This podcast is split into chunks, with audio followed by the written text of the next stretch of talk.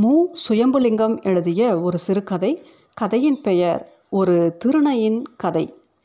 பாட்டி தன் அந்திம காலத்தில் இந்த திருநையில்தான் நாள் பூராவும் இருந்தாள். வயலில் நெல்லுக்கு களை பறிக்கும் பொழுது தோகை அவள் கண்ணில் இடித்தது. பார்வை போய்விட்டது. கண்ணுக்கு தெரியாத பாட்டி இந்த திருநையை காத்து கிடந்தாள். தாத்தா ரொம்ப காலம் இந்த திருநையில்தான் படுத்து கிடந்தார். அவர் முதுகுப்புறம் சதையில் புண் வைத்தது. புண்களில் புழு நெளிந்தது. தட்டைப்பாரம் ஏற்றிய மாட்டு வண்டியை தாத்தா ஓட்டி வந்தார். ஒரு ஓடையில் வண்டி கவிழ்ந்தது. தாத்தாவை இன்னும் ஒரு வண்டியில் தூக்கி கொண்டு வந்து இந்த திருநையில் தான் கிடத்தினார்கள். உடைந்த எலும்புகள் தாத்தாவுக்கு சேரவே இல்லை.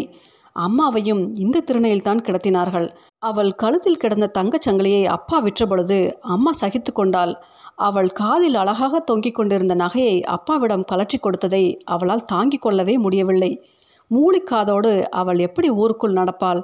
மூட்டு வலையில் ஒரு சுருப்பாங்கனியில் தூக்கில் தொங்கிய அம்மையை இந்த திருநையில்தான் கிடத்தினார்கள். அப்பா இந்த திருநையில்தான் எப்போதும் படுப்பார். குளிர் அன்றைக்கு அதிகமாக இருந்தது. உச்சந்தலையிலிருந்து உள்ளங்கால் வரை நல்லா மூடி படுத்திருந்தார். சீக்கிரம் எழுந்து விடுகிறவர் அப்பா. அப்பா மேல் வெயில் அடிக்கிறது. அப்பா அப்பா என்று கூப்பிட்டு எழுப்பினேன். அப்பாவை தொட்டு உருட்டி போர்வையை எடுத்தேன். அப்பா தலை துண்டிக்கப்பட்டு தனியே கிடக்கிறது. திருணை மழையில் கரைந்து தரையோடு தரையாய் ஆகிவிட்டது. இடிந்து கிடக்கிற இந்த திருணையையும் வீட்டையும் நாங்கள் கெட்டுவோம்.